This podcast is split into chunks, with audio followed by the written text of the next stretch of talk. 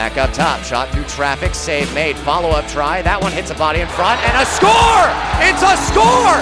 It's a score! And the Ice Bears have a 4 to 3 lead with 30 seconds remaining in the hockey game. Oh, what a hit! Welcome to the SPHL in Knoxville. Comes in on the right side, through the right circle, taking it fed across. They score! Oh, Bears win 3 to 2 in overtime. Welcome in to the Knoxville Ice Bears podcast here on Apple Podcasts, Google Play, Spotify, wherever you are getting your podcasts. I'm Joel Silverberg. Thank you so much for checking out the show. And it's going to be a lot of hockey talk. We had three games to recap from this past weekend. We have three games upcoming, and there is a lot happening this weekend in Knoxville as well as one road game this week. So, a lot happening around the holiday weekend. And so, we certainly hope that you'll be able to catch as much of the action as you are able to. So, first things first, let's just get right into it and get back to last week. Knoxville played at home Thursday and Friday. They were on the road at Macon on Saturday. Had an early two goal lead against Peoria. Ultimately, weren't able to hang on. Peoria came back, scored three unanswered goals, won the game three to two. And then on Friday, Knoxville found themselves down two to nothing early in the second period, tied the game with two quick goals about halfway through the second, and then gave up a go ahead goal for Peoria late in the second period on the power play before getting one back. Uh, thanks to Nick Price's second goal of the night before ultimately falling in a shootout.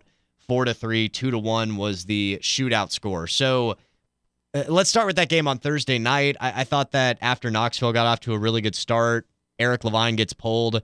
Ben Churchfield comes in, hadn't played a whole lot this season, and obviously didn't have the best numbers last year at Vermilion County. That might have had more to do with the team in front of him than Churchfield himself, but Knoxville struggled to get shots on goal against Churchfield. So one of Knoxville's first two goals was on the power play. From that point forward, the Ice Bears were 0 for 5 on the man advantage and only managed 15 shots on goal against Churchfield in the final 53 or so minutes that he was out there on the ice. Peoria did an excellent job at possessing the puck, and they got three goals, all generating opportunities from the perimeter. And so it, it was kind of unfortunate for, I, I thought, for Christian Stead, who probably would have liked to have had a couple of those back, but I also thought there wasn't really a whole lot that you could do about some of those where you're getting the redirects in front. He had a lot of traffic in front on that goal that came over by the bottom of the left circle. And then the ultimate game winner in the third period, you've got Braden Barker that's able to redirect a Zach Wilkie shot with a lot of traffic in front. And so they managed to redirect it high. It's really tough to be able to get those if you're a goalie. And so Peoria goes on to win the game. And uh, I thought that Peoria just ultimately controlled the outset. They didn't react as if they were down two to nothing after Dino Balsamo's goal put Knoxville up by a pair. And then on Friday, Knoxville got off to a slow start. Peoria started really fast. Caden Cahill had the goal from the left circle that I think Jimmy Parita would have loved to have had back. And then the second goal early in the period that gave Peoria a 2 0 lead kind of continued to make it a more difficult hole to climb out of. But Knoxville managed to get things going, and they did it with some really good passing. I thought Brady Florent, Jagger Williamson, the passing that they had to set up the power play goal to Justin McDonald was really well done. And you kind of get over the hump because now you finally get one past Churchfield since he's starting that Friday night game. And then Nick Price comes up huge, picks a really good time for his first goal of the season. Balsamo, who loves to push the accelerator and take shots when he has good scoring chances, he holds up at the right circle, sees that Price is coming in through the slot, slides it across to him, and Price is able to split the pads of Churchfield. And so just like that, Knoxville has tied the hockey game. Uh, Sasha Waugh takes a penalty right there at the end of the period, and Peoria is able to score the power play goal before the period ends. And that's you know one of those mistakes where I, I think you are a little frustrated if you're Knoxville because you feel like you gave Peoria an opportunity to take back that momentum, and they did. And credit to Knoxville, Price scored off a rebound, uh, some good passing along the uh, wall there, where uh, I believe it was Cole McKechnie who found Rasmus Waxen Engback in the corner. Waxen Engback is able to get it back up to Kyler Matthews, and his shot ultimately is rebounded back into the net by Price. Um, and, and then, of course, shootouts can just go anyway. Uh, Knoxville missed a couple of shots where Churchfield's not really having to make a save. Uh, Brady Fleurant hit the post, just really tough luck there. And Justin McDonald, I think, got the look he wanted at the end, just missed the far side post. And Alec Hageman and Ben Assad both scoring on kind of on similar moves to get Christian Stead out of position. And it, that was kind of unfortunate because Stead made three really good saves on the other three attempts in the shootout. And and so would have loved to have been able to see Knoxville get a couple more to to, to kind of pull that one out, especially after trailing for most of the game, never leading and being able to claw their way back in. That that, that you would have I think you would have felt like you got two points when you didn't weren't really in a position to be able to take them away. And and kind of stepping back from the shootout, Knoxville had a couple of power play chances in overtime nearly managed to get one through. Churchfield made some really good saves there, had the diving save with a few seconds to go, and then uh, kind of the the backdoor feed that was disrupted for just a moment to allow Churchfield to get his left pad across. I think that was McDonald that would have had an opportunity to put that one home. So only so much that you can do when a goalie uh, makes really good plays like that. And Churchfield ended up being named the SPHL Player of the Week for uh, his result because then he helped Peoria down in uh, relief when they went down to Huntsville after playing Knoxville. So Peoria won three games. Churchfield came on relief in two of them and uh, has uh, looked really, really good and might be taking over the number one goalie spot down there in Peoria. I don't think Jean-Guy Trudel is going to give up on Eric Levine just with as long as he's been there. Uh, but I think it, it kind of goes to show that Churchfield has established uh, that there is a, a really prominent tandem over in Peoria for what the Rivermen have been able to put forward so far this season. And then on Saturday, Knoxville goes down to Macon, uh, gets off to a fast start. They score early and a little bit of a back and forth game, and Knoxville ultimately able to pull ahead by two. I'm sure there are some things that Brent Clark wasn't happy about, uh, and and for the first time in a few games, Knoxville is able to shut a team out of when it comes to the power play. Macon went 0 for 6 but the Mayhem also had two shorthanded goals. And one of them, I, don't know if you can really blame the power play, play unit. McDonald's trying to make a breakout pass from his own end. The puck kind of just slid off his stick. It was really awkward. Rhett Kingston, and that's probably one of the Macon players that you don't want this to happen to, but Rhett Kingston takes the puck inside the blue line. He's able to skate around McDonald because his momentum's carrying him in the opposite direction, and he gets a breakaway chance on Stead. So that's, you know, you don't really want to pinpoint and just say, hey, that's you know that's something that can't happen. It's just more of a bad bounce. Uh, the second one that I think you can be a little bit more frustrated with, you kind of get turned over in the neutral zone. It leads to a two on one, and you have a guy like Colton Fletcher who isn't afraid to let it rip from the slot. Knoxville fans should know that by now, and so he makes Knoxville pay for it as they're able to break in on a two on one, and so Macon kind of gets back into the game with that shorthanded goal, and then Cole McKechnie scores a shorthanded goal for Knoxville to kind of put Knoxville ahead at five to three, and then there were no goals in the third period. So the Ice Bears got the insurance marker they needed. They were able to constantly keep Macon it arm's length, and then when they really needed to, they were willing to just play a shutdown game to make sure that they got out of making with the two points. Things kind of escalated there at the end. Um, didn't look like that any. It wasn't anything serious, but you had a bunch of penalties. You had players talking to each other. You had Caleb Cameron talking to Brent Clark on the ice after the game it seemed like everything was fine between Clark and Nick Niedert, Macon's head coach. They were seen chatting before the game. They were seen talking after the game. And and so I think everything was fine. Tensions just boiled over on the ice.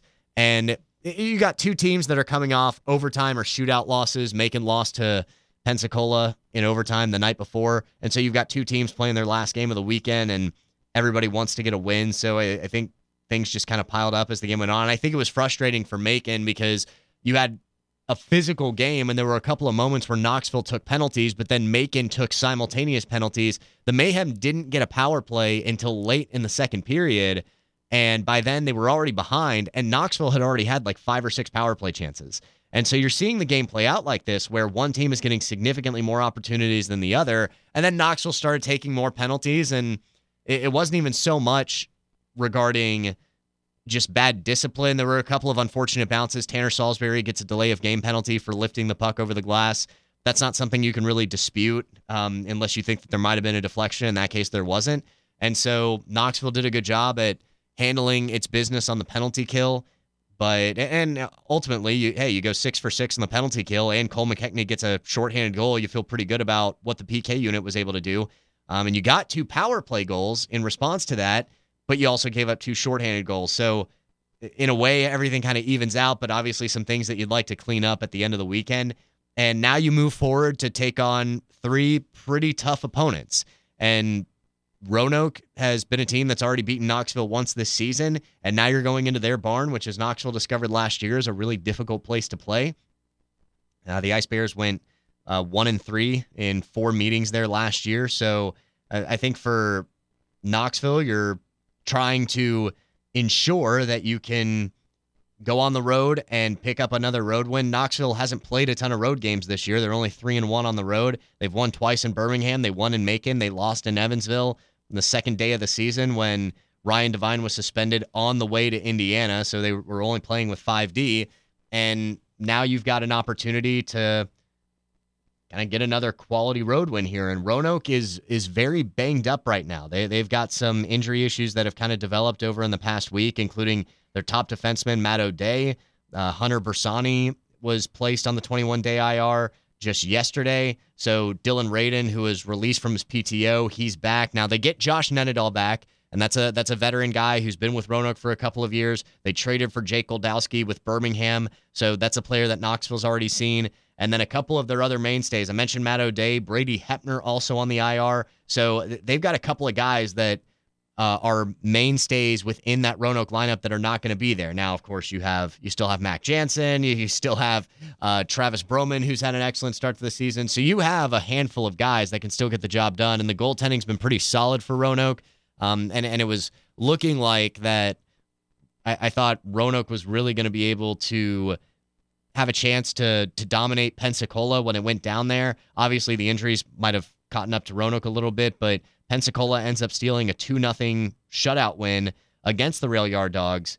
And I think it goes to show as we move forward looking later in the week to Friday and Saturday, Pensacola had played a bunch of high scoring games earlier in the year. And you're kind of wondering, all right, well, what's their goaltending situation like? Well, it seems like they're starting to figure things out on the back end as well.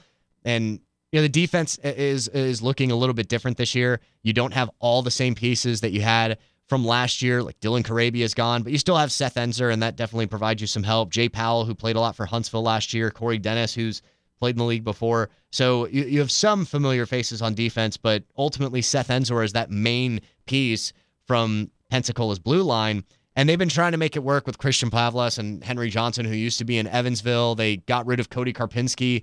So it, it's a it's a matter of trying to shuffle things around, figure things out. But they they won a low scoring overtime game on Friday night against Macon, and then they went and got a shutout against Roanoke on Saturday. And so, pretty impressive for Pensacola what they're able to do defensively. And then, of course, what they do offensively is probably what they do best. You've got Garrett Milan, who, of course, has had solid season. Griff Jessica, uh, who's a very dangerous player. Ivan Bondarenko, who can be very, very good. And you look at Whelan Parrish, who is usually piling up assists, so a really good setup man in this league. They don't have Colton Olenek as of right now. He's been called up to the ECHL. He, he got off to a great start, scored six goals in seven games. So if Pensacola gets him back, then imagine how good Pensacola could be. So it was looking like Pensacola was kind of like Birmingham was last year, just playing all these high scoring back and forth games. Okay, we might give up four, but we're going to score six.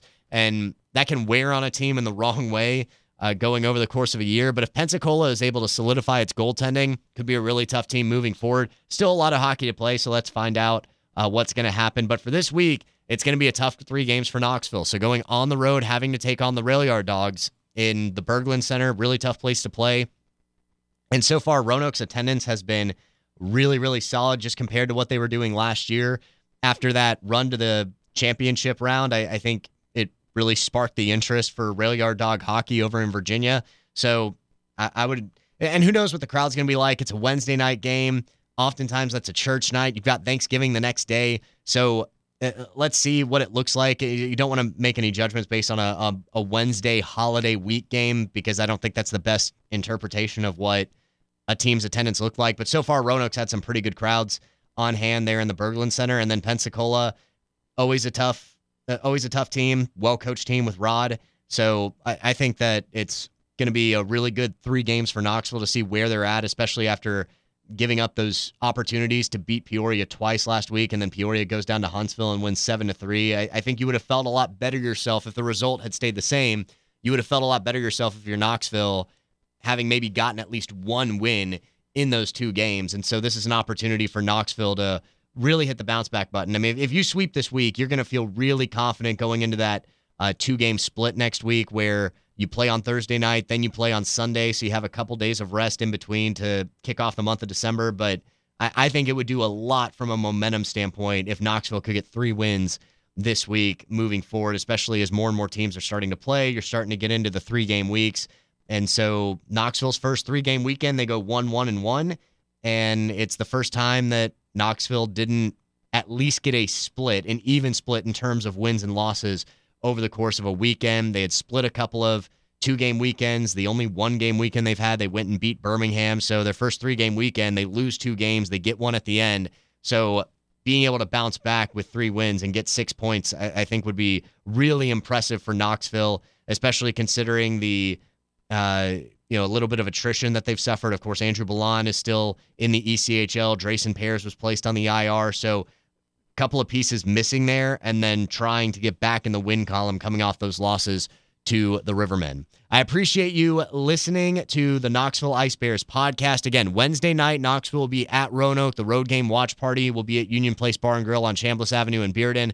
And then Friday night, and keep in mind, both home games for Knoxville, Friday and Saturday, are at six o'clock, not seven thirty-five. They are at six o'clock. So Friday night is Friends Night. Ice Bears are going to be wearing specialty Friends jerseys to commemorate the classic television show. They're going to be auctioned off after the game, and you can purchase an online package at our online team store to paint the ice for the Alzheimer's Association. So you'll be allowed on the ice. You're going to be given a, a certain area of the ice that you can paint your message on, and then the players are going to play on it for Saturday night, which is also the teddy bear toss. So bring your new and sealed teddy bears, toss them onto the ice after Knoxville scores its first goal on Saturday, and all of those teddy bears will get donated to children in need locally this holiday season. It's a great event. Always enjoy seeing all the teddy bears get that get tossed out onto the ice. So we hope to see a ton of teddy bears after Knoxville scores that first goal.